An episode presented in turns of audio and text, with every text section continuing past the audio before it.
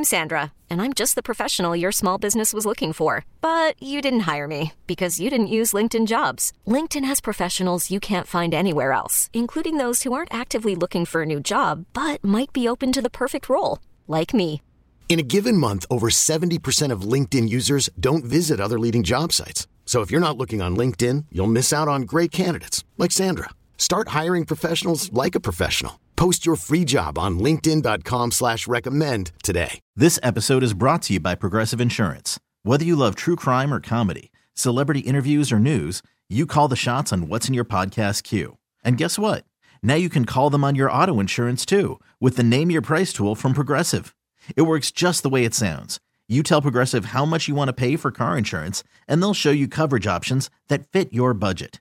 Get your quote today at progressive.com to join the over 28 million drivers who trust Progressive. Progressive Casualty Insurance Company and Affiliates. Price and coverage match limited by state law. Braves and baseball fans, it's time to take a trip from coast to coast across Major League Baseball. There it goes, a long drive. If it stays fair, home run. One strike away. Sandy into his windup. Here's the pitch. Swung on and missed a perfect game. Fly ball deep left center. Grissom on the run. Yes! Yes! Yes! The Atlanta Braves have given you a championship. Listen to this crowd. Left side, Swanson to first. Braves, champions. Braves and baseball talk, straight from the diamond. Here's Grant McAuley.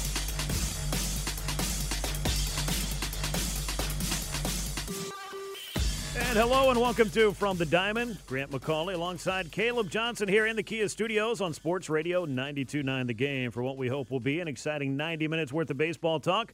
Either way, it's going to be 90 minutes worth of baseball talk as we get you caught up on the Braves and what else is going on across Major League Baseball. It is, Caleb, one of the most wonderful times of year. I talked about this last week. We are getting a lot of sports, particularly the football variety, back because it is fall. But if you are a baseball person, I don't know that there is a more exciting time than coming down the stretch and seeing all these pennant races and all these divisional races come to a head so that we can know who's going to October. Well, it's like Robbie Grossman talked about earlier this week. You know, for for the players, this is what you hope to be in contention Yes. for in spring training. As a fan uh, of the game, this is what you want your team to be. You know, to be right there. Whether you know. Not everybody can be the Dodgers and completely blow out their division, but uh, but to be in contention and, and to know that your team is headed to the playoffs one way or another, yeah, this is this is what you love the sport for, and uh, and and seeing that level of competition is at this level right now, yeah, it's awesome. That's exactly where you want to be. It's what you build your club for. And the Braves are a team that's been built for October, and that, of course, has been a run that's going on five years now. But this, unlike some of those other seasons that we've seen, has involved a very exciting divisional race that seems like it could come down to the very final day of the season. At the very least, it's going to come down, I think, to that penultimate series, which will see the Mets come into Truist Park and play the Atlanta Braves before both teams go off and play three more games. So it could well be a photo finish. But Caleb, I have had a lot of fun seeing that this rivalry that had been dormant for quite some time, it feels like the Braves and the Mets, is back again, and it looks like it could be around for a while. Yeah, well, it, it- it's like it had reached that point, like you were saying, of, of the Mets. They were laughing stock. Like it was, you never really took them seriously. And and honestly, we came into another year uh, of going. I don't care who bought this team and, and how they're going to really transform. I'm not taking. I'm not taking them seriously. That's changed now. You know, Yeah. like like they've truly put together a, a really talented team. And honestly, I like for for competition's sake, I hope it does continue because it makes it makes things more interesting. It makes things more fun. I don't know, like like like being out in, in the National League West, like that doesn't that's not fun to me. Where you just run away with things a month before the season ends, and and you're just you're essentially coasting uh, because then you know people get into the like, well. You can rest guys and you can do all these other mm-hmm. things. No, no, no, no. Then you get yourself in a really chaotic position of not being prepared for the playoffs. And so I love where the Braves are right now, where where it's coming down to the wire. They're pulling out all the stops to try to win games, and I think they will be ready when it when it comes playoff time. Yeah, and it is it's more dramatic, so it is a lot more fun, I think, by its nature. But if you are the one team out there in each league, which would be, I think, the Braves and the Astros that do have the opportunity to win your division by double digit games in, say, the second week of September. You'll certainly take it if you can, but it just doesn't seem to be the rule. They are the exception. Those are a couple of clubs that have been in October for quite a few years as well, and of course have been uh, no strangers to the World Series, a place where the Braves were last year, where they went through the Dodgers, they went through the Astros, and they won it all. So, of course, we fast forward to 2022, and now what do you do for an encore? You try to go win it again. And the Braves are in position to do that. Down the stretch here, 19 games, including this three game set over the weekend against the Phillies, all against the National League East. And this is seven uh, games against the Phillies in 10 days, Caleb. And I know that Philadelphia's chances of the National League East are about as slim as they get. They're not eliminated from it because nobody's eliminated uh, anybody amongst the top three teams. We know that the Washington Nationals and the Florida Marlins or the, or the Miami Marlins are not going to be doing a whole lot. But uh, the Philadelphia Phillies do have the control of Eh, the wild card destiny, if you will. And they also have a fairly big say on the Braves' hopes of passing the Mets in this division because New York is not facing a team that is in line for a playoff spot. If you want to call the Brewers that, they're still in the wild card, but that's the only 500 or better team that the Mets are going to see before the Mets and Braves meet a little less than two weeks from now. So Atlanta has its work cut out for it, and for the for the Phillies, they have an opportunity to have a say in how this National League East plays out, even if they can't be the ones to win it.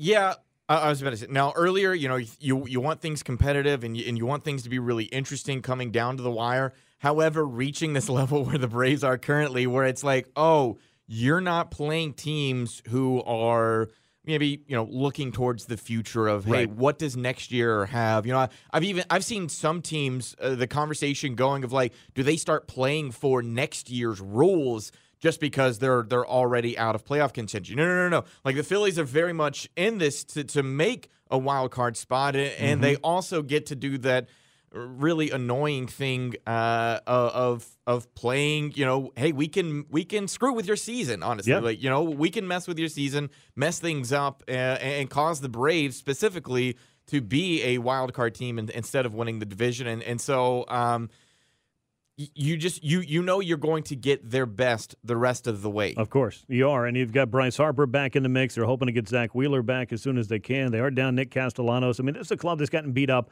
and I think we were joking at the game last night that every time we see the Phillies, there's like three more guys on their roster that I have yeah. not heard of before, have not seen before, have to kind of get to know. And it seems like some of these guys find their way into big moments and get some big hits against the Braves in some of these games. But this this race in the National League East, while the Phillies are kind of a distant third in this, they do have again some influence, if you will, over what yeah. happens for the Braves, especially because they're not going to see the Mets again. But this race between Atlanta and New York has been neck and neck. And we talked a lot about on this show, and I know we've talked a lot about it here on 92.9 The Game. And really, anybody who's a Braves fan is uh, the Mets have this really favorable schedule. They don't have to face any tough teams. They're going to walk through September. They may not lose a game. Well, that hadn't really been the case, and they're dealing with some injuries. They were swept by the Chicago Cubs at Citi Field uh, as the Braves were closing out a very down road trip for them. I mean, I've seen worse West Coast road trips for the Braves than four and four, but when you lose four of the last five games, it's a little bit tougher to stomach. Thankfully, the Braves did get some help from the Chicago Cubs as they were able to beat up on the Mets. But down Max Scherzer, at least for a little while, Starling Marte is beat up. And the Mets offense has also gone quiet. We're going to talk about the Braves offense a little bit in this because they've been searching for some runs. But uh, for both of these teams, there are some odd parallels. And oh, by the way, they're only separated by one game in the standings heading into the weekend. So that is certainly worth watching. These two teams seem to kind of be, in a lot of ways, maybe mirror images of one another because everything seems to be playing out very similarly as they come to meet here at the end of the month. Yeah, it's, you know, you talked about the favorable schedule. Uh, I wrote down a list of pitchers that the Mets have lost to recently. Not not very uh, not very favorable to them. Patrick Corbin, Erick Fedde, Oof. Mitch Oof. Keller, Edward Cabrera, Javier Assad, Adrian Sampson, and our uh, our old buddy Drew Smyly. There he so, is. you know, like World I'll, Series champion Drew Smyly. fair enough. Uh, you know, even if even if that was a guy that I, I picked on a ton last year. Um, yeah. So so a, a group of guys that that if you know you see those names on paper. Yeah. And you go, all right, well, the Mets are going to slide, you know, just breeze through that area. They hadn't done that, and thankfully so for the for the Braves perspective. Yeah. Uh, and so it, it, seems like it really feels like we're we're building up. The the thing that everybody had been talking about is, you know, these these final few series with the Mets that the, the Braves are going to finally match up. That that final series Yeah. is going to, you know, potentially make the difference. And it seemed like that way when we looked at the schedule and then saw, of course, what the Mets went and did over the winter. Like if you sat down in spring training and you looked at, okay, well, where are the key matchups for the year? Your eyes immediately went to, okay, well, where are we opening the season, of course? Um, where are we on a couple of holidays if you're a fan, because you might want to go to those games, 4th of July, Memorial Day, things like that. And then how are we closing out the season? Where are we going to be? And who are we going to be playing? And then you see the Mets in that, again, penultimate, the second to last series of the year. You had kind of a feeling it might all come down to that. And we'll see how this whole thing plays out. But yeah, losing to pitchers like that, losing to teams like that, is just part of baseball. I mean, over 162 games, uh, the old Bobby Coxism is you're going to win 54, lose 54. What happens to the other 54 will tell the story of your season. But let me tell you, the Braves and the Mets, both on pace right now to win 100 plus baseball games. This is going to be quite the race, and has been. And we'll see how this weekend will play out. But uh, some big things happening for the Braves on this homestand. I don't know that there's any bigger thing, any bigger comeback that I can think of than one of the smallest men on the field, but one of the biggest men when it comes to his importance, I think, on the Braves roster, and that, of course, is the return of Ozzie Albies. He was back on Friday night after missing roughly half the season after fracturing his foot in a very strange, you know, backswing kind of accident. But having Ozzie Albies back at this time is going to bring in a host of different conversations. But above all, the first line of this whole thing that we'll go through is this is a great time to get a player who's been so important to all the winning you've been doing and the character and the overall personality of this club to get him locked back in there as you go down this stretch drive. Yeah, I think it's it's like the perfect amount of games before you go to the playoffs. Yeah. Because I was I was concerned that we were talking, you know, maybe a couple of weeks later from now, and you're and you're trying to like squeeze him in Yeah. right as you hit the playoffs. That would have had me really concerned. That would have had me thinking that you know maybe Brian Snitker would have had to get very creative with with how he, he how he used Ozzie and how he created Yep. his lineups. However, now you're you're getting plenty enough time, especially with like the way Ozzie finished out his time in Gwinnett has to make you feel really good. Then he shows up first game, gets a couple RBIs. You know, you you feel very comfortable. You know that defense is going to to to be right back. Yep. Where you know very trustworthy. Uh, and, and you're right. It, it perfect timing. Uh, because you didn't you didn't lose too much while he was gone. Like that was No. going, that was that was the big concern is you didn't know you know the the different names that slid through there. Vaughn Grissom held it down, and sure, there's a lot of conversations about Vaughn Grissom that can be had, and, and that And we will. Yeah, sure. uh, but like you said, the, the first and foremost, first and foremost, Ozzie's back. Like like Yeah. that is a it- it's a breath of fresh air. It's a sigh of relief. Uh, you get him back in the in the clubhouse in the Mm-hmm. dugout, bringing that energy and and even though Brian Snitker wa- was very quick to to calm down that you know oh no it's not like the the clubhouse and the and the dugout's just been really lull since he's been gone. You don't know. No, there's been other guys to pick him up, but. uh but he's definitely an, an, an integral part, and uh, Braves fans really showed it with with his first at bat too. I thought that was really really cool of, of Truist Park. Yeah, they did. Warm ovation. I, I mean, you had to expect it for Ozzie. I mean, Yeah. he's one of the most popular players the Braves have. He's been such a fixture for Atlanta and all the winning that they've done, and of course, part of the World Series team last year, and a guy that's going to be around for a while. Your all-star starting second baseman to get him back at this time. I know the joke is, well, it's kind of like making a trade. Brian Snitker even made that joke before the game came back, or, or before Ozzie came back prior to last night's game. But this was, I think, a very important addition to this club. But in doing so, it is going to change some of the dynamics here. And Vaughn Grissom's name is one that Braves fans have come to know and to love because he did step in, I think, at an important time where the Braves offense seemed like it was starting to maybe hit one of those snags, one of those mm-hmm. lulls in August. And we didn't know who was going to hold down second base when it looked like Orlando Arcia had suffered what could have been a much worse hamstring injury than it ended up being. But the Braves had to turn somewhere. They turned to Double A Mississippi, and Vaughn Grissom has come along, hitting over 300, hitting for some power, coming up with some big hits, and playing kind of out of position. He's not really a second baseman by trade, but I wanted to ask Brian Snitker this. What does the return of Ozzie Albies mean for Vaughn Grissom? Where is it going to go? And this was our exchange yesterday prior to the game. It completes our team when they're there, and, and Ronnie's in right because he's a You got an awful lot from Vaughn Grissom over the past month and a half. What's kind of the ideas moving forward for ways to maybe keep him engaged? And Yeah, I don't know. We'll just wait and see. Again, that'll be a day to day thing. See how we match up, maybe a certain time in the lineup, or you know, if Ozzie needs a day to DH, we can plug him in. We're going to work him out in the outfield, and you know, but uh, you know, the focus is going to be on winning games, putting the team out there that day that we can win a game. It's not going to be on individuals. So, you know, he just got to stay ready and to do whatever we need him to do.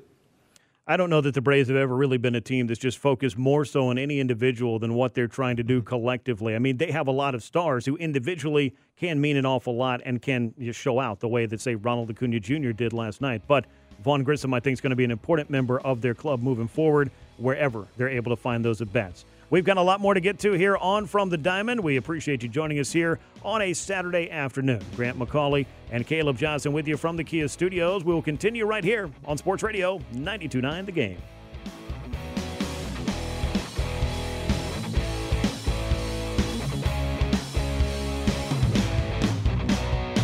This episode is brought to you by Progressive Insurance. Whether you love true crime or comedy, celebrity interviews or news, you call the shots on what's in your podcast queue. And guess what? Now you can call them on your auto insurance too with the Name Your Price tool from Progressive.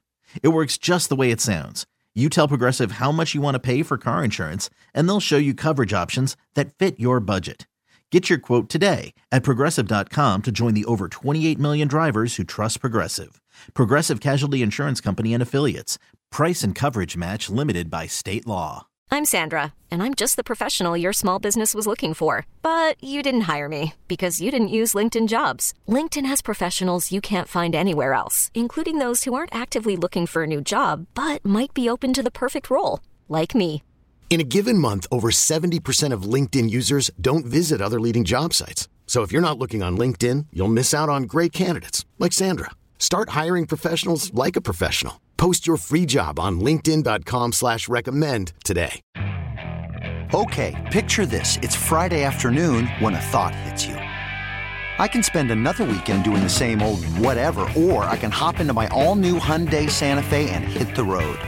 With available H-Track all-wheel drive and three-row seating, my whole family can head deep into the wild. Conquer the weekend in the all-new Hyundai Santa Fe. Visit HyundaiUSA.com or call 562 for more details. Hyundai, there's joy in every journey. I love baseball. Now back to more Grant McAuley and From the Diamond on Sports Radio 92.9 The Game. And welcome back in. This is From the Diamond. Grant McAuley and Caleb Johnson with you from the Kia studios right here in Midtown. We got a lot more Braves and baseball talk for you on 92.9 The Game, of course, as we take you through what has been, and I think, an eventful week and, of course, an eventful time for the Atlanta Braves and all of Major League Baseball coming down the stretch here. Atlanta is in battle with the Philadelphia Phillies this weekend, the first of a a three game set that they played on Friday night. Picked up a big comeback victory. Got Ozzie Albies back in the lineup. Got a, a, a go ahead home run from Ronald Acuna Jr. We talked about this yesterday, you and I, as we were kind of you know watching what the Braves were doing, how they were going to look as this series opened up, and how important is it to get Ronald Acuna Jr. going? How important was it to get Ozzie Albies back in the lineup? Those are things we're going to continue to discuss here, but I wanted to kind of button up the discussion we were starting on Vaughn Grissom and his playing time. I feel like you know he came in at a very important time and played an important role to bridge and to get you to the time where you got Ozzie Albies back in the mix here. Vaughn's cooled off over the past couple of three weeks, and I think all rookies are going to have some highs and lows throughout a season and throughout their career. But it's been impressive to see the way that I feel like he is capable of working at bats and making adjustments. But now, Caleb, with fewer at bats and fewer plate appearances, with second base no longer an everyday job for him, it's going to be interesting to see how the Braves mixed him in. We heard what Brian Snitker had to say, but I still think that getting Ozzie back and having Vaughn Grissom in the mix here does make the Braves lineup, or not the Braves lineup, but the Braves roster deeper than it was prior to Ozzie getting back. Yeah, I think the big thing about what Snit said there was the fact of, you know, we're focused on the team essentially, and that was a very polite way of mm-hmm. saying. I'm not going to great lengths to play Vaughn Grissom just because Vaughn Grissom had some solid playing time. You know, like like Vaughn was filling in a role. He need you know we we needed to to plug a hole. He plugged a, yeah. a very well. I would say yes. You know, plugged that hole very well. However, when it comes to the overall you know performance of the team, I'm going to play the best guys, you know, and that's what you would expect from Snit. And so, you know, he's he sure as Snit said, you you might see Vaughn, you know, play some second base and and Ozzie DH, or you might see him get some time out in left field or something like that. But that's really not like you know, preparing us for the playoffs or, or anything like that. Like like Vaughn is now on the bench. He's a young guy. And and I feel like because of the success of Michael Harris this season, that fans, you know, and people watching just want to go like, well, well, Vaughn's fitting right in there Right, too, And- yeah, and, and he's going to do exactly the same. No, no, no, no, no. Hold on, hold on. You know, like, like there, there's a reason why, at least I expect Michael Harris to win Rookie of the Year. Like, Mhm. like he's having an incredible season, and he's also playing a position that the Braves need. Yes. Uh, you know, he, he's not just like added depth or something like that, like like Vaughn is. So it, Yeah. it- it's just it's not the same situation. Uh, and it's honest, it's a really good problem to have. Like like to to be able to debate or, or wonder about you know the future and what happens with that sort of position. That's great rather than going like, ah, I got no idea who's going Right. to lock down that position. As the Braves kind of felt there for at least for a second when when Mhm. you know it was very uncertain of, of how Orlando Arcia was going to play, his injury and everything like that. Like so many question marks to come to to this period of time. It, it's great, and it's. I feel like I just need fans to calm down. That you're going to see a lot less of Vaughn Grissom, and it's going to be okay. Yeah, no, I do think it'll be okay because you are getting an all star back that's going to play that position every day, and it's been such an, an important part of this team by getting Ozzie Albies back in there. But if Michael Harris getting a promotion was a surprise, Vaughn Grissom was like an off the board surprise. I don't Yeah. think that he's anybody that if you came in and ranked, you know, the Braves prospects that you expected to see in 2022, particularly before September when there's the very minor roster expansion now. I don't think you would have expected that the Braves would push him beyond that because keeping in mind, he started off this year in A ball, but he, he played well there in Rome. He went to Mississippi, he played well, but it doesn't necessarily mean that he and Michael Harris are synonymous when it does come to their skill sets because Harris, there's a reason that he was at the top of that prospect list. And there's also a reason that Vaughn Grissom was a heat seeker on that prospect list because they are both impressive players, but they are, and I'm glad you pointed that out, kind of in different situations. Michael Harris he showed the Braves a lot, and they believed that he was ready to help them fill a definite need. Being able to put him in center field, move Adam Duvall over to left field. Of course, the unfortunate injury to Duvall is what it is, but Adam started playing better once he moved over to left field. You got Ronald Acuna Jr. back in right field. That's no minor thing either. And that's something that I do want to talk about as it pertains to the Braves down the stretch because we saw some eh, just enhanced time at DH, and that was something that I was more out of necessity than anything else because you wanted Ronald Acuna Jr.'s bat in the lineup, but you knew you were going to have to find some way to maybe take some pressure off of his aching knee. And you knew that the Braves lineup was going to be better for having Acuna in there. But the funny thing is that as he was battling through this soreness and playing DH, you know, I think Ronald sees the game a little bit differently. He doesn't feel quite as connected as he is in right field, where Brian Snitker has made no bones about. That's where they want him. Listen to Ronald Acuna Jr. explaining what it was like to spend time as the Braves DH over the past few weeks before returning to right field this week. Yeah, it was really helpful. You know, I feel like I was able to rest and I was able to sort of recover. I feel like the pains and aches went away, and I'm very hopeful that they stay away because, as great as it was to be able to play DH, uh, it was a little boring to be honest. So I like to be on the field, and hopefully I can just keep going out there every day. Now, you were there last night when Ronald Acuna Jr. said, Hey, it was a little bit boring playing DH. I mean, that could be taken a number of different ways. I feel like for a guy that's used to being engaged in the game, being the leadoff hitter, being a guy that can, you know, change the game defensively, that's been a challenge for him this year. Brian Snitker did tell me that, look, one of the biggest problems is stopping and starting in the outfield and doing all the things that he's normally doing. But this is a guy that loves being out on that field with his teammates for all 27 outs, not just four or five plate appearances a night. Yeah, it's one of those things. So I I always have to be very careful in how I talk about Ronald Acuna because I often you know talk about the fact of his his childlike love of the game Mhm. and how he he plays it childishly in a good way because it's all out. You know, he's giving it everything he has, and that's what we've seen from him when when he's playing in the outfield and. And when he came back from the injury this year, we weren't seeing that. We were seeing a very cautious and Mhm. careful Ronald Acuna. And then, you know, we, we knew everything was going on with the knee and and it felt like we reached a point where it was more mental than it was physical that Ronald Acuna needed uh, a rest and, and to feel more comfortable with his knee. Then you reach this level of he's DHing every day and you know what what is another issue that you might have with a player who you know it, it needs to be locked into the game he's not he's just not focused and um, you know it, it is boring like like him saying that I, I love him being honest and, and talking about the fact of not being out there in the field, sitting in the dugout, waiting for oh, you know, am am am I up next? Can I go stand in the circle and, and Right, start warming right. up? Like that sort of thing, or, or is going hitting hitting balls in the cages, whatever it might be.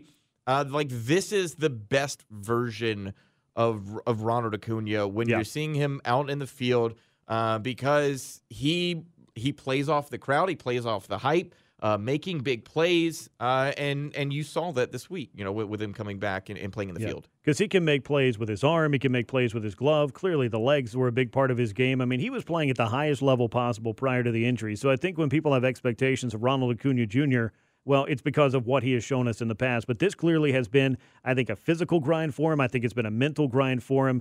And I always feel like, in, in talking to former players, uh, especially about Ronald, like, where do you think he is right now from guys who have kind of gone through injuries and played long careers? And they said, look, there's a difference between being injured and being hurt. And sometimes it takes a while to kind of figure out, okay, am I am I okay? Yeah, I'm okay, but this hurts. It doesn't feel normal. It doesn't feel the same way it used to. And how do you play through that? How do you kind of rise above that and, you know, ultimately get out onto the other side of that, which I do feel like Ronald Acuna Jr. is going to get to. Will it be here in 2022? I don't know. If that home run that happened on Friday night is any indication of what kind of plays he still has up his sleeve, this is a guy who can change the game. So you definitely want him in your lineup every day. And that's a big key when it comes to how this lineup is going to be constructed. The other, of course, is getting Ozzie Albies back. And this is something else that Brian Snitker discussed after the Braves win over the Phillies on Friday night. Having those two guys in, but having Ronald back in the field and how important that is for this club. It completes our team when they're there, and, and Ronnie's in right because he's a weapon in right field. I mean, that's the biggest thing is the play out there and what he possesses and things he can do. And it just gives us a lot more options and just kind of makes our team a lot more whole, I think. Let me tell you, I love options when it comes to how you can build Yeah. a lineup and the layers of depth that you get. And, and think when the Braves started out their journey of becoming a team that had been rebuilding and, and you know, turned the page to, hey, we are rebuilt, it's still uh, every year there's a level of roster management and construction that goes into that. And I feel like Alex Anthopoulos' goal has been, because he came from the Dodgers front office prior to taking this Braves job, how can we get the most depth? How can we have the most talented players, the most versatile players, eh, the the best mix of relievers, the best mix in our starting rotation? How can we accomplish that? Getting Ozzie Albies back and having Vaughn Grissom be part of your bench and, and part of the big league club down the stretch. This is valuable experience that he's getting, not just when he was on the field, he being Vaughn, but also being a part of a team that, you know, 1 through 26 or 1 through 28 right now is built for this goal. And there are going to be ways to, I think, you know, settle in these pieces and move some of them in and out, whether it's Robbie Grossman or Eddie Rosario in left field. If we do see Vaughn Grissom move into the outfield, for all of these pieces to go the way that they need to optimally and to get your DH spot opened up for the occasional Ozzie Albies day, for the William Contreras at bats that you want to get when Travis d'Arnaud is, thinking. is catching. You know, you can't have Ronald in the DH spot, and particularly makes you weaker defensively on the corners and the outfield. So this is a big thing. It's no small thing to have Ronald Acuna Jr.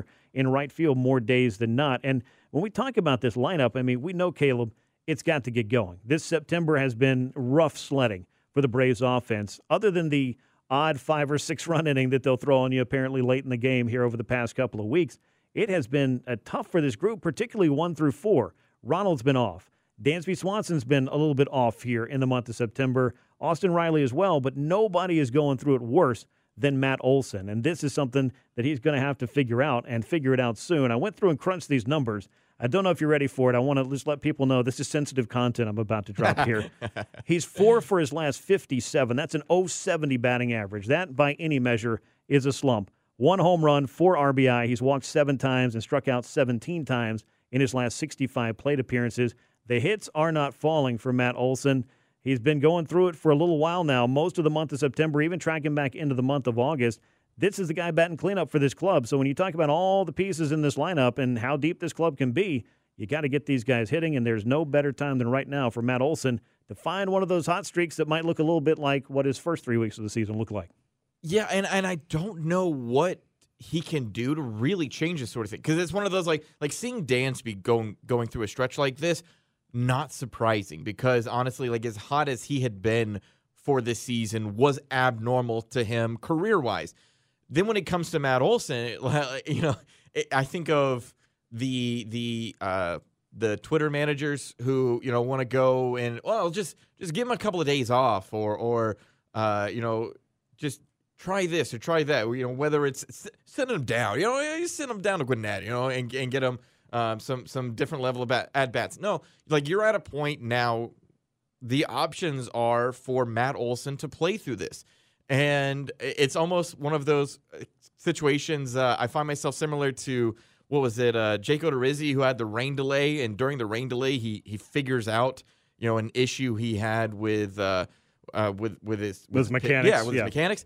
And so I'm thinking, like, does, does Matt Olson need a rain delay situation so he can figure out is this a mechanical issue or or what? I, I don't know what it is. It's just bizarre that he had kind of you know it started off slow at least it seemed and, and worked through all of this stuff and Yeah. so to kind of reach back to this level uh, and it honestly look it, it is not great timing to look over and see the Dodgers and to see what Freddie Freeman is doing Sure. because you know you, you you're gonna peek over People are to comparison shop. uh, and and so that that doesn't help his situation either, uh, because it, it's one of those like, you know, what's done is done. The past is in the past.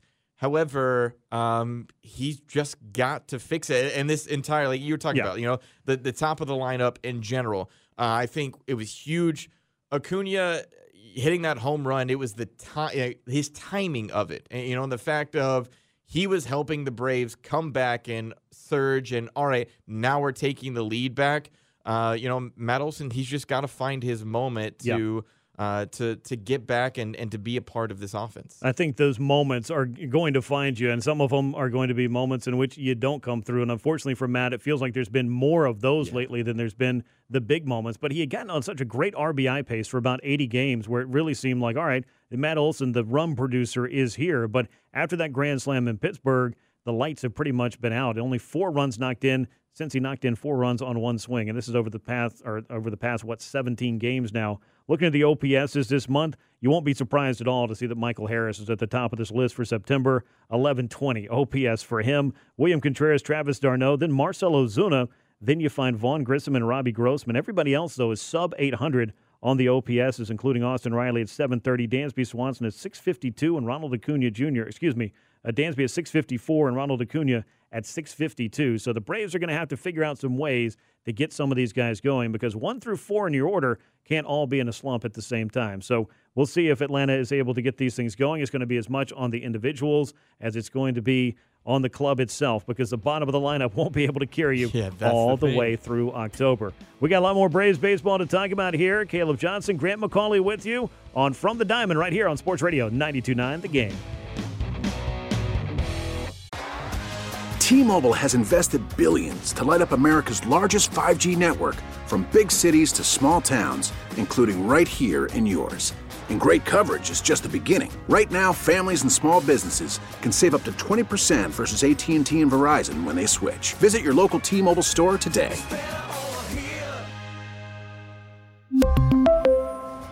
Plan savings with three lines of T Mobile Essentials versus comparable available plans. Plan features and taxes and fees may vary. After the end of a good fight, you deserve an ice cold reward. Modelo the mark of a fighter. You've earned this rich golden lager with a crisp, refreshing taste. Because you know the bigger the fight, the better the reward. You put in the hours, the energy, the tough labor. You are a fighter, and Modelo is your reward. Modelo, the mark of a fighter. Drink responsibly. Beer imported by Crown Port Chicago, Illinois. We get it. Attention spans just aren't what they used to be heads in social media and eyes on Netflix. But what do people do with their ears? Well, for one, they're listening to audio. Americans spend 4.4 hours with audio every day. Oh, and you want the proof? Well, you just sat through this ad that's now approaching 30 seconds. What could you say to a potential customer in 30 seconds? Let Audacy put together a media plan tailor made for your unique marketing needs. Advertise with Audacy. Visit ads.audacy.com. Your place for all things MLB and our Braves. This is From the Diamond on Sports Radio 92.9 The Game. Welcome back to From the Diamond. Grant McAuley, Caleb Johnson with you here from the Kia Studios on Sports Radio 92.9 The Game. We continue our Braves discussion as the Braves continue a big weekend series with the Philadelphia Phillies and 19 consecutive NL East games for the Braves as they come down the stretch. Only three of those, of course, are with the New York Mets, but those are going to be three very big games coming up in less than two weeks. As far as the month of September has gone, we've been talking about the Braves lineup and the fact that, Caleb, the top four men in that order have really had kind of a combined slump. None has been quite as dramatic as Matt Olson's has been. He is really searching for it and trying to figure out a way to work his way through what has been about a two and a half or three week absolute cold spell. But Austin Riley slowed down. Dansby Swanson slowed down some. Ronald Acuna Jr. has kind of had some peaks and valleys throughout his season, but really hasn't gotten the home run swing going, save maybe Friday night. Perhaps that's the start of something for him. But, you know, what has been a bright spot in this lineup pretty much since the end of March, or very well since the beginning of June, has been the play of center fielder Michael Harris. You talked about him being a front runner for the rookie of the year. The Braves have a couple of those, one on the mound, one in center field. It's going to be exciting to see how that all shakes out. But Michael Harris, it's like he keeps getting better as we go through the season. He wins a Rookie of the Month award, then he kind of has a rough month. Then he bounces back, wins another Rookie of the Month award. Now he comes into September, he might be having his best month yet over the first couple of weeks. This is a kid that just continues to impress with his all around game, and at the plate, he has shown that he is the real deal.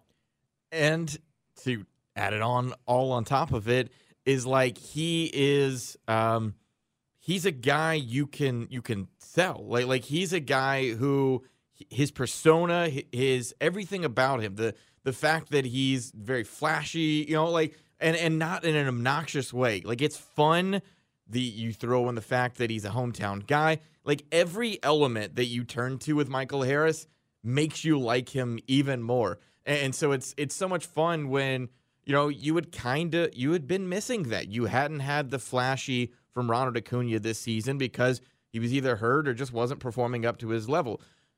I can, you know, Marcell Ozuna is an, an entire case in it itself. So you hadn't had that type of player. So to get not only a guy who can be a a future face of baseball and and really is you know face uh, of the Braves and and this rookie you know rookie row everything that they're that they're doing right now with Strider with Grissom with Harris uh, and then you back it up with the performance like it just uh, it it's so seamless and it makes it entirely enjoyable to watch. It really does. You look at who is leading the Atlanta Braves through the month of September. Well, let me go ahead and tell you, it is Michael Harris II. He has been putting together uh, the best numbers, bar none, of any Braves hitter. His OPS up over 1,100 for the uh, for the month of September.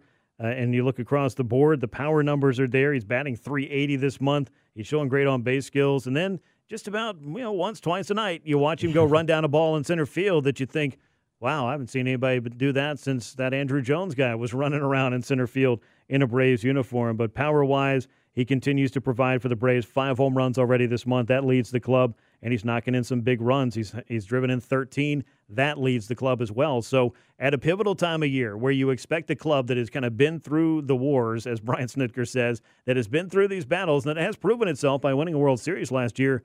It makes it even more impressive to me that Michael Harris Jr. or Michael Harris II, I should say, is in the middle of all these things because you might have assumed it would be the other guy, Ronald Acuna Jr., who might be kind of the tip of the sword, if you will, of the offense at this time of year. I think it's so interesting that out of the two guys for the Braves who are going to be up for Rookie of the Year, they're not playing like rookies. Like no. like they like Michael Harris this season has been a guy that you know ninety percent of the time you're you're not concerned about him. Like you're you know you're going to get production out of him. You know Friday night an, another example of of coming in you know driving in runs like like he is just consistent and dependable, like all of the things that you mm-hmm. want out out of a, a seasoned veteran, you're getting out of this rookie. You know, obviously the same thing, you know, a, a lot of the time what you're seeing from from Spencer Strider.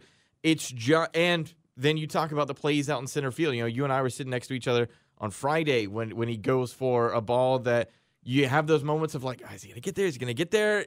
And he does. And know? I wonder why I even question it. right. Uh, and that's without even talking about his arm too where you know he he's been a guy I've talked about that you know you're watching all these guys college football on Saturday, NFL on Sunday. Like no no no, Michael Harris's arm is a guy that you need to pay attention to. yep. Uh, especially on the run. Like he doesn't. Uh, it doesn't matter if he's you know scooping and, and, and, throwing really fast. Like he is making it happen, uh, and that arm speed is is you know something to to admire for sure. Yeah, I mean, this is why the guy's a five tool player, right? I mean, he hits, he hits for average, he hits for power, he runs the bases well, he he is able to run in the outfield, make the plays, and that arm. I mean, pretty much everything across the board feels like it's 80 grade on a given night. He's going to find a way to show out and to affect the game. And the great players find a way to make their presence known on the field. And Michael Harris, I think the Braves have, have been pretty happy with what his effect on this team has been because they're going to keep him around for another decade. So Yeah. if you didn't already think that Michael Harris Jr. or Michael Harris II has arrived alongside Ronald Acuna Jr., Ozzie Albies, and Austin Riley, Matt Olson, all these guys that have been signed to long-term contracts, well, uh, just look at uh, one of the pillars of this club that he has become and how quickly he has been able to do that. Another guy who kind of burst on the scene this year that we saw a good amount of in 2021 because I felt like he kind of got thrown into the fire a bit behind the plate, and that was William Contreras because the Braves were trying out catcher after catcher. I believe it was half a dozen different catchers while Travis d'Arnaud was sidelined with his thumb injury. William Contreras got the most plate appearances, most at bats of any of those catchers, most of them veterans that were traded for or picked up through waivers or minor league free agents. But this was a guy that you knew there was something there, and you wanted to see him get another opportunity. Well, when the Braves traded for Matt Olson and Shea Langeliers went out to Oakland, the opportunity kind of became right there for William Contreras. You felt like he was knocking on the door, but it might be another season at AAA Gwinnett were it not for the fact that, hey, another injury occurred. Manny Piña, the Braves went and signed a veteran backup to make sure they didn't end up in the situation of losing Travis d'Arnaud and not having a veteran. And it comes to find out that it's William Contreras who is actually the answer to this question this time around. Not just what he's done at the plate, but behind the plate. He's done a great job with his staff, but let's concentrate at what he, uh, on what he has done at the plate this year.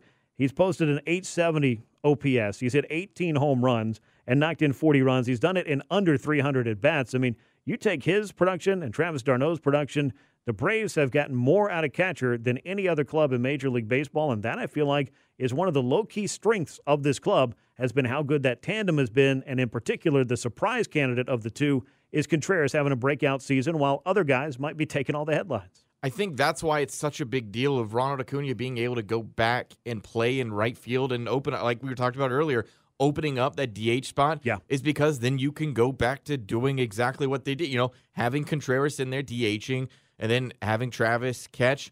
Although there's been long stretches of this season where, you know, you look numbers wise and, and, you know, these starters were, were getting better starts out of, ha- out of having Contreras behind the plate, which is just insane because this is a guy who, at the beginning of the season, it was very reasonable to talk about how you know you got to make the transition to left field. You know, you gotta you gotta get him figured out in a different position because clearly his role is not going to be behind the dish.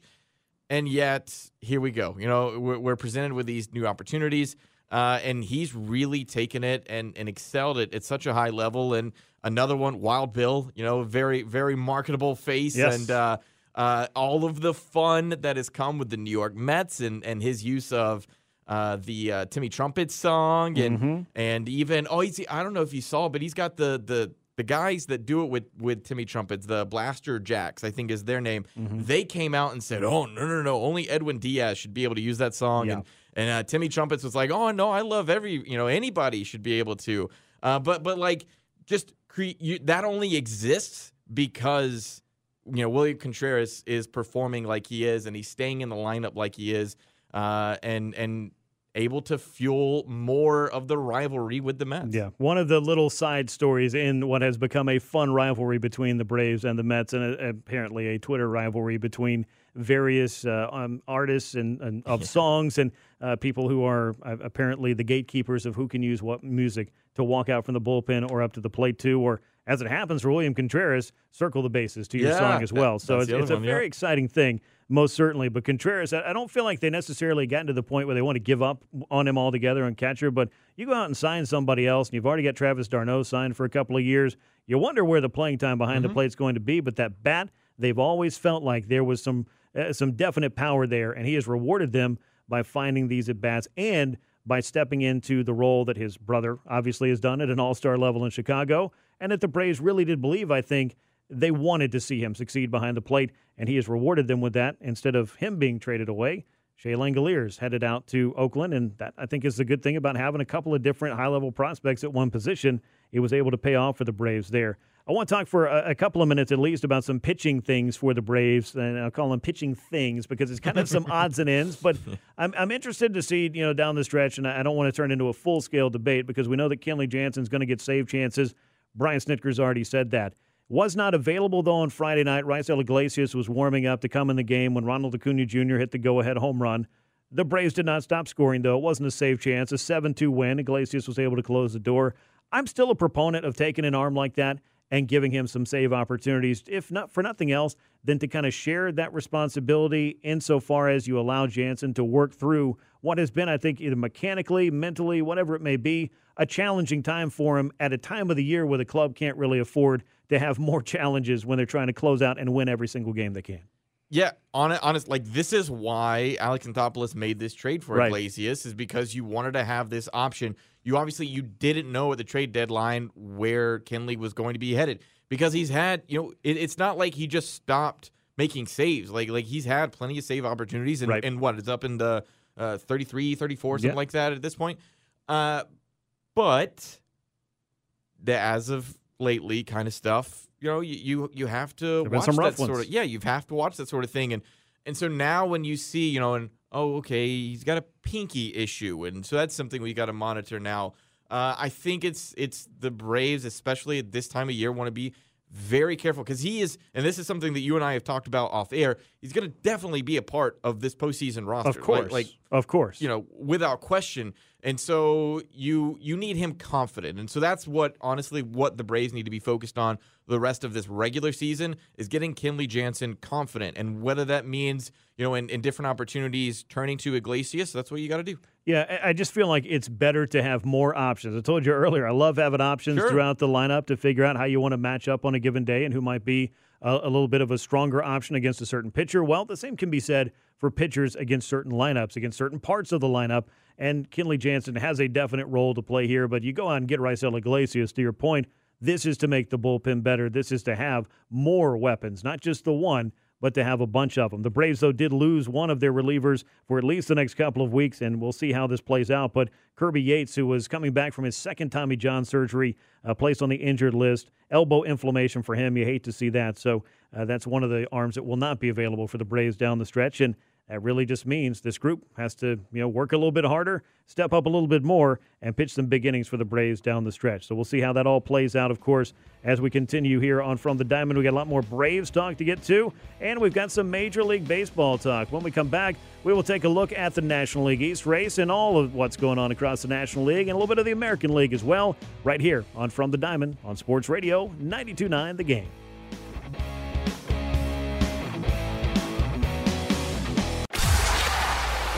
Back to more from the Diamond. Sports Radio 92.9, The Game.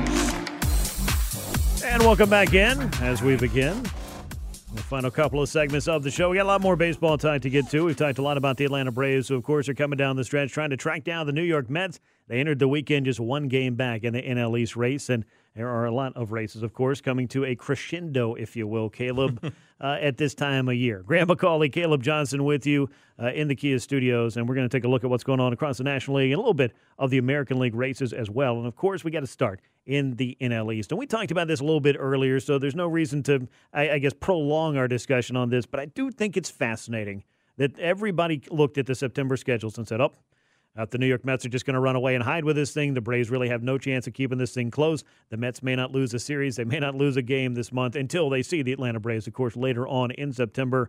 I think the uh, more pragmatic baseball fans and perhaps more pragmatic Mets and Braves fans knew there was a lot that could happen over the final 30 or so games of the year. And we're seeing that play out the first couple of weeks in September because while the Braves have, for the most part, been able to continue their winning ways, save a couple of speed bumps on this road trip, the Mets have had a little bit tougher time with some teams that they should not have necessarily, you wouldn't have thought, had a very tough time with. Yeah, now you're seeing, you know, against a team like the Pirates, who obviously, you know, have got a a, a host of, of just lack of of talent. Like they're right. they're just not right. up to the level of you know a lot of other teams. You're you're seeing the Mets roll, but uh, that's why games you know aren't decided on paper. No, they're not played. they're, they're, they're played out, uh, and teams what do they like to do? What have we seen teams earlier this season with the Braves? You're playing the defending world champions. you want to take them down. You're you're playing a team who is expected to be. Yeah. You You're know, not sneaking up on anybody. no, uh, and, and so that's what the Mets have run into is, and maybe even a little bit of, dare I say, letting their foot off the gas a bit of thinking they can cruise through, through some of these teams. And so um, I'm not entirely surprised because, oh, okay, the Mets, you know, you're telling me the Mets are Metsing at this point, uh, and and really having some struggles uh, in that, you know, that that 10 game lead that they had is is all but vanished. Uh, this is the perfect opportunity for for the Braves to uh, to be able to catch them in the division and, and at least keep it extremely close as they head to that that head to head matchup. The crazy thing about when you go look at the Braves' June 1st record and talk about it's one of the best, if not the best, in all of Major League Baseball since that arbitrary date where the Braves pretty much turned their entire season around with a 14 game winning streak is since June 1st, the Mets have not been a bad team whatsoever. They've been playing baseball and winning at about a 600 clip, which is usually pretty good. The problem is the Braves have been playing and winning at about a 650 to 675 clip, depending on you know some highs and lows that they have had throughout. Because it seems like they lose three in a row, then they go win eight in a row, or go win a couple of series at least back to back, grab a sweep that they need to get back on track. That has been, I think, the uh, the makeup of the Braves this year, and that resiliency is what has this as a one game race as we sit here in the middle of September, waiting to see what happens over the final two and a half weeks. Now, there's not quite as much drama going on in the National League Central, where the Cardinals have pretty much taken the division from the Brewers after the All Star game, and they have run off and hid pretty much from Milwaukee. And the Brewers are clinging to wild card hopes. That, of course, as you try to climb over a pile of other teams that you have to expect to lose a whole bunch in the final couple of weeks, the math is just not on your side. But one race I have been looking at in the NL Central, I know you're fascinated with this as well, is Albert Pujols.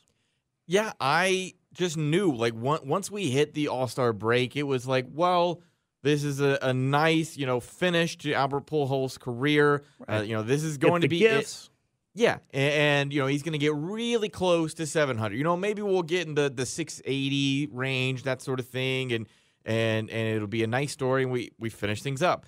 And then since the All Star break, I I had it pulled up a, a minute ago and I lost it, but uh, like he has been on an absolute tear until I think Friday night is the first time he went 0 for. Um, but hitting reaching 698 now. Uh, do you think he with with these final couple of weeks of the regular season, do you think he reaches 700 and and you know and gets to that point? It, it feels like it's building up towards you know that that sort of big moment for Albert Pujols in, in his final season. So Pujols on Friday hit number 698, which brought him up to 19 home runs on the season. And you might be thinking, well, that's pretty nice for a part-time player who's going to be a, a DH at times and is going to give you maybe a little bit of power here and there. But if you look at what he's done since the All-Star break, he's played in 41 games. He's only started, though, 28 of those, and he's managed to pop 13 home runs. It seems like whatever happened in that home run derby, which was pretty fun to watch him out there competing with some of the young stars of the game as kind of that elder statesman and, and really there to, as, as Corey would say, to get his flowers, if you will. Albert Pujols is uh, possibly, I mean, arguably, the best right handed hitter of this generation of baseball at the very least, and should have a place at the discussion of best right handed hitters probably in baseball history. We'll save that for another show, though. But with two weeks to go, sitting on 698 home runs, and the fact that I think the Cardinals are going to play him maybe a little bit more than they would have in the first half, and maybe more than they did in the first half, this is going to be one of the most fun storylines because he's done something I really appreciate, which is passing Alex Rodriguez on the home run there list. we go. Yeah. He's also moving into a club that has three members at this point. You got Barry Bonds at what 762. You got Hank Aaron 755. You got Babe Ruth at 714. You hit 700 home runs in this game. You have done something impressive and incredible. Just getting to that milestone, though, is the latest in a laundry list of accomplishments in a Hall of Fame career. I'm a I'm a sucker for the history and for the big milestone numbers. And Caleb, who knows when we'll see anybody make this kind of approach on this kind of record ever again? Because records don't seem to be quite the same in the modern era as they were. Some of those milestones, I mean, that we used to be accustomed to seeing: 3,000 hits, 500 homers, you know, those kinds of things, 300 wins. We're not seeing them as much. Well, and the storyline gets even better because obviously Albert gets to come home and to do For the this. Cardinals, yeah, to do this for the Cardinals as well. And it's important. I think, you know, do the Cardinals get in this position where they're playing Albert Pujols this often as recent if they don't have an eight game lead on the division? You know, like like that Good question. That matters into this as well. and so it's it seems like it's kind of culminating all together pretty perfectly for him to reach this achievement. Uh, and, and, to put a, a, a, perfect bow on the end of his career, I think. Yeah, and what's crazy to look at with Albert Pujols is yes, he won, I believe, three MVP awards. He probably could have won three other ones that Barry Bonds won, but this guy yeah. ha- has been around in a very, you know, a couple of decades. Really, it's allowed him to cross over with a lot of different baseball you know, uh, players. As far as home runs are concerned, you know, he was going neck and neck with Barry Bonds for MVP awards in the early 2000s. Albert Pujols was a teammate of Mark McGwire his first year because that was the crossover they had Yeah. in 2001. Yeah, I wouldn't have thought about well, McGwire and Pujols played on the same team. Well, they did, and that was something that happened. But then Pujols really just uh, went on a decades run that got him a very nice contract with the Los Angeles Angels. That just was not the same. It just seemed like a different guy ended up on the West Coast. He had some good years here and there, but the slow and steady decline, you just kind of wondered how was his career going to wind up. I thought he wrote a nice chapter for himself for the Los Angeles Dodgers in a part time role last season, and then going home. I don't know that you can beat that. So I, I love the homecoming. I love the big milestone. I love the home run chase that I think is going to culminate with Albert Pujols becoming just the fourth man to get to 700 home runs. Now, speaking of the Dodgers, they've already clinched the National League West, so this is a race that we don't need to talk about. It is over, and the Dodgers have been on what 110, 112 win pace uh, throughout this year, and with baseball's best record. Los Angeles can sit on that first round bye and avoid this best out of three wild card business. I mean, this is is why you build the roster the way that the Dodgers do because you mentioned maybe they can rest this guy or that guy, but this year I feel like the depth of their roster is what's allowed them to be as good as they are because they have dealt with some injuries just like uh, just about every other team, but this offense has been I would say almost historically good. They have been incredible. Yeah, well, and you you talk about the Braves struggles at the top of their lineup. The Dodgers have not had No. that issue. You know, No, no, no. You're, you're talking about Freddie Freeman, Trea Turner, and, and Mookie Betts being up there at the top, and and those guys have just had incredible, you know, an, an incredible season. Uh, and and so I just I do wonder though, having such a big lead, and um, I, I don't know. Also, too, the fact that the Padres just kind of, um, I expected more from them. I who guess. who didn't though? When you look at what they did at the trade deadline, they made the biggest, splashiest Yeah. moves. They went out, they got their all-star closer in Josh Hader, who has had some difficulties out there, but they went out and got Juan Soto, one of the great young players in the game, and you figured. Well, they may not be able to make that run on the Dodgers, but this is going to be the start of an incredible run for the Padres to close out the year. They trailed the Dodgers by 21 games coming into Saturday. That I, I did not fathom after going and getting Juan Soto and adding him to that club. And by the way, getting who is arguably the best reliever in baseball and throwing him at the back end of the bullpen. This was not the way I saw this going. However, I will say, in their defense, the Dodgers, to, to quote our, our friend Frank up in New York, they, they don't lose.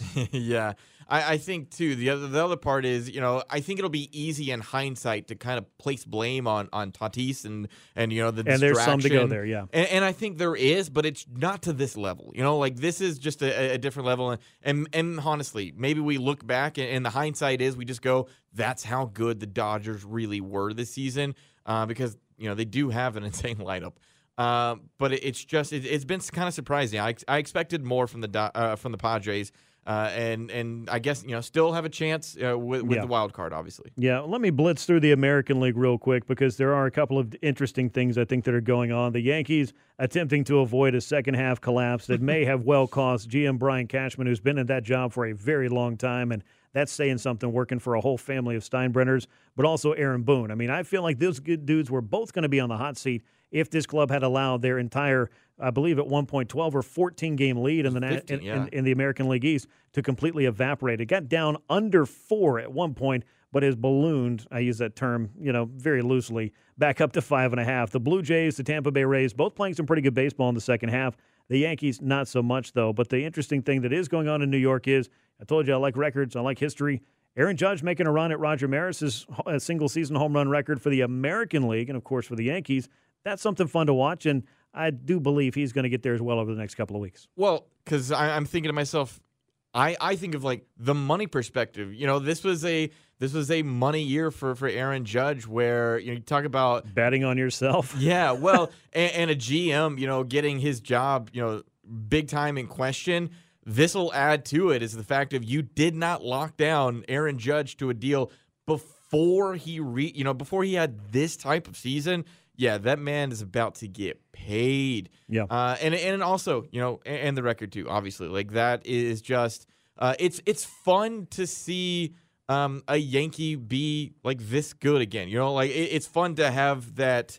Um, It's a storied franchise, and that's a storied record as well. And I don't, I don't care who you are going after that one. It's always going to attract some eyes. But being Yeah. on a club with that kind of legacy, that I think just adds to the intrigue of that one. So uh, the Blue Jays, the second place team in the American League East. The Cleveland Guardians, meanwhile, have taken over in the American League Central. That's a race that's going to come down to you have to win that division. I think if you don't win that division, if you're any of those other teams, you're not going to get past the other teams in the AL East to be able to climb in that wild card dog pile over the next two and a half weeks.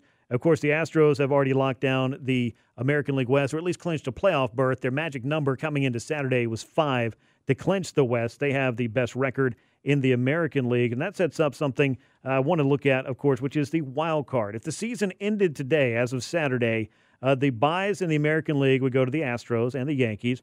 Meanwhile, that would mean the Tampa Bay Rays would see the Cleveland Guardians, and the Seattle Mariners would see the Toronto Blue Jays. So, some intriguing matchups for the Mariners. That's two decades they haven't made it to October. Meanwhile, the NL wild card, Dodgers and Mets would get the buys as of now, which means the Padres would see the Cardinals and the Phillies would play the Braves. So, it's some interesting things that are uh, afoot here over the next two and a half weeks to decide what this is going to look like. Not today because the season doesn't end today, but what it's going to look like that first couple of days in October. Yeah, I, I guess like for the Mariners' perspective is I'm annoyed with them. Obviously, with you know the Brave series as a recent. They're so you know, fun though. They're really That's fun. the thing, though. Is like I'm rooting for them. You know, it's like all right, you you finally built up this team. You know, go go make a run. You know, go do something. Uh, Just reaching the playoffs like that in and itself is quite the Yeah. achievement for them. Uh, then obviously, you know, in the National League, yeah, the the Braves. Um, I don't think having to face the Phillies is the worst thing ever, but you obviously you want to win the division uh, and make things a lot easier for Yeah, get that yourself. bye. Uh, yeah, so you so you can have the buy, uh, but if it comes to that situation, playing three games at home at, at, at Truist Park, I I think is really in the in the Braves' favor. And that would make this weekend quite the little playoff preview if the Yeah. Braves saw the Phillies again. Because remember, we've talked about this on the show as well. Is that seven games in 10 days against the Philadelphia Phillies here? A scheduling quirk, to be sure. These two clubs are going to know each other extremely, extremely well should they meet in the playoffs. So that's the way things are looking across the National League, across the American League, and in those wild cards. It's expanded playoffs, so a lot of intrigue here over the final two and a half weeks. We got a lot more to get to as we size up what's ahead for the Atlanta Braves as we wrap up this edition of From the Diamond. It's Grant McAuley and Caleb Johnson with you from the Kia Studios on Sports Radio 92.9 The Game.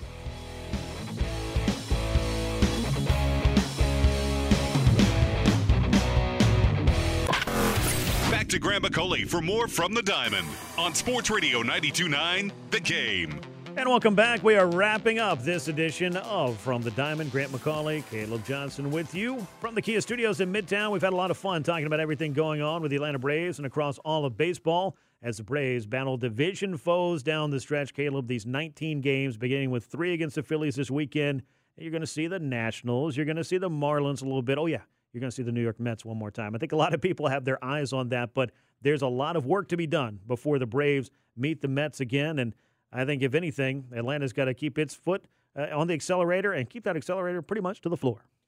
Yeah, that's uh, Brian Snitker has talked about it, and and and you you feel like it's been like every Braves player you talk to, and we got to win every game, we got to win every series, but like that's what you want out of this is winning series the rest of the way. I'm curious though, how unique is it for them to be playing these final 19 games against division opponents? Because I know you know you get your you get mm-hmm. division teams at the end of the schedule, obviously.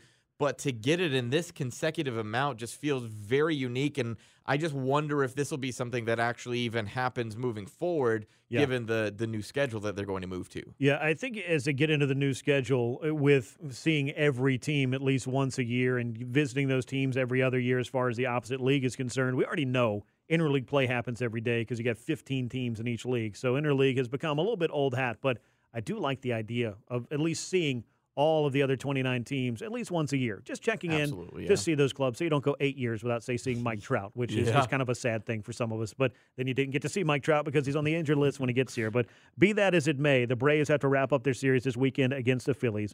They get three games against the Washington Nationals at home Monday through Wednesday.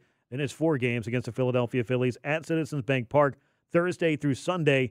They're in the midst of this run to close the season. It's an important run. Every game is going to be magnified.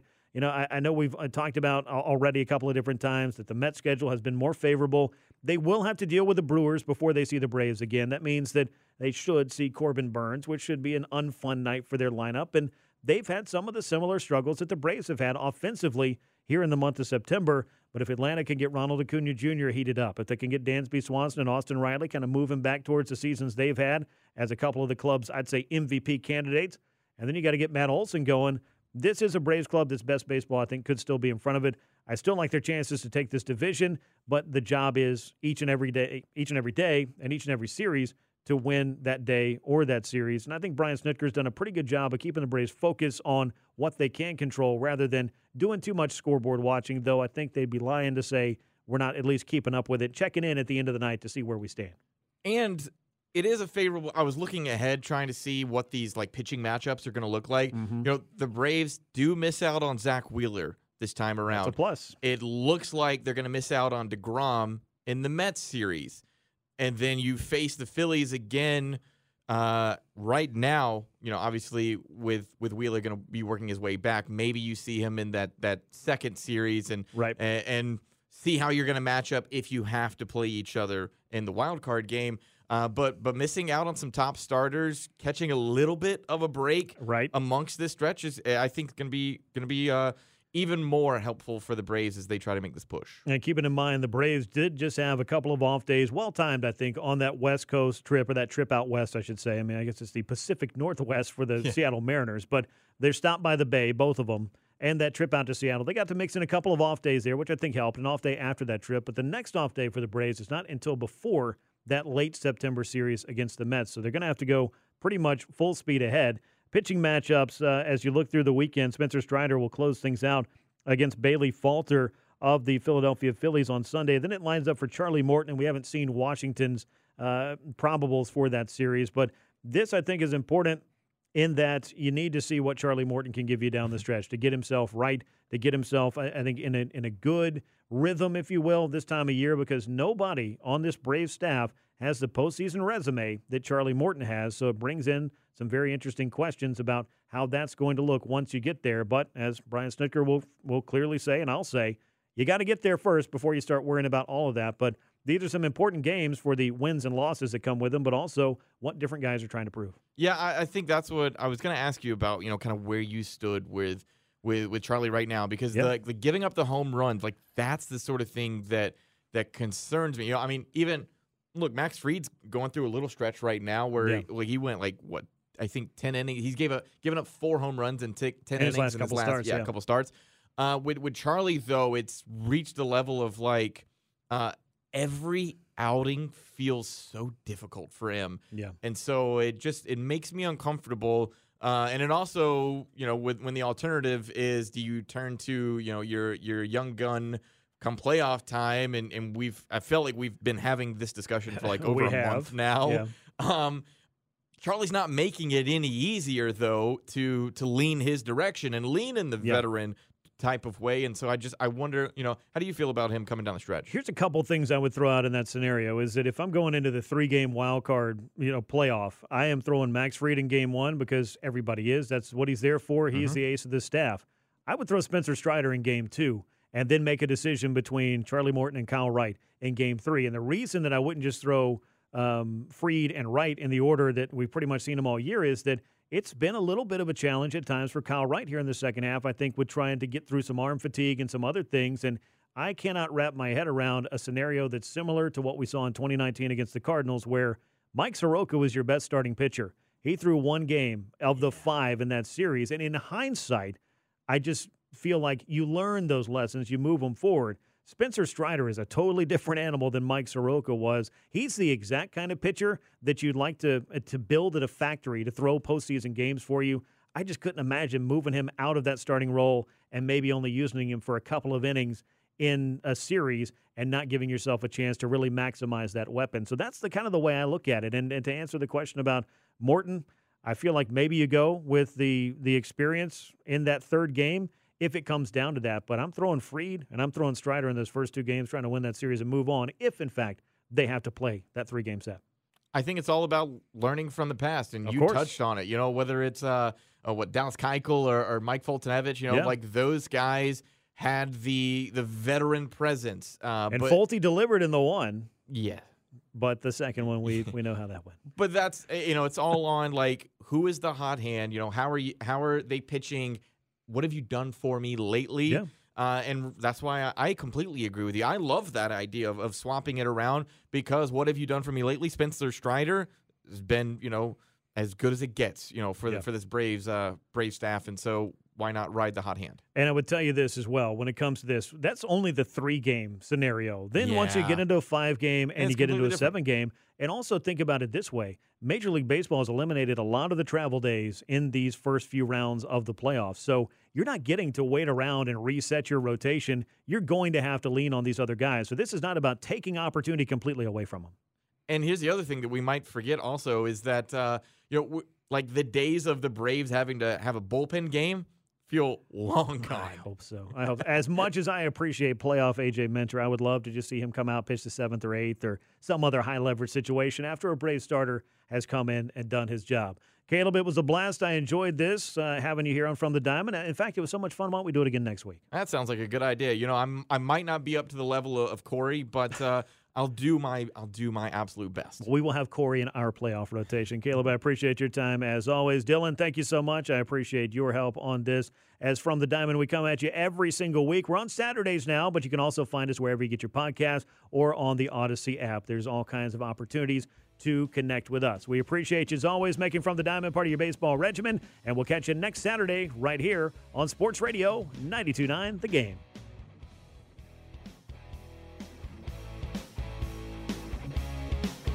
This episode is brought to you by Progressive Insurance. Whether you love true crime or comedy, celebrity interviews or news, you call the shots on what's in your podcast queue. And guess what? Now you can call them on your auto insurance too with the Name Your Price tool from Progressive. It works just the way it sounds. You tell Progressive how much you want to pay for car insurance, and they'll show you coverage options that fit your budget. Get your quote today at progressive.com to join the over 28 million drivers who trust Progressive. Progressive Casualty Insurance Company and Affiliates. Price and coverage match limited by state law. Okay, picture this. It's Friday afternoon when a thought hits you. I can spend another weekend doing the same old whatever, or I can hop into my all new Hyundai Santa Fe and hit the road. With available HTRAC, all wheel drive, and three row seating, my whole family can head deep into the wild. Conquer the weekend in the all new Hyundai Santa Fe. Visit HyundaiUSA.com or call 562-314-4603 for more details. Hyundai, there's joy in every journey. T-Mobile has invested billions to light up America's largest 5G network from big cities to small towns, including right here in yours. And great coverage is just the beginning. Right now, families and small businesses can save up to 20% versus AT&T and Verizon when they switch. Visit your local T-Mobile store today.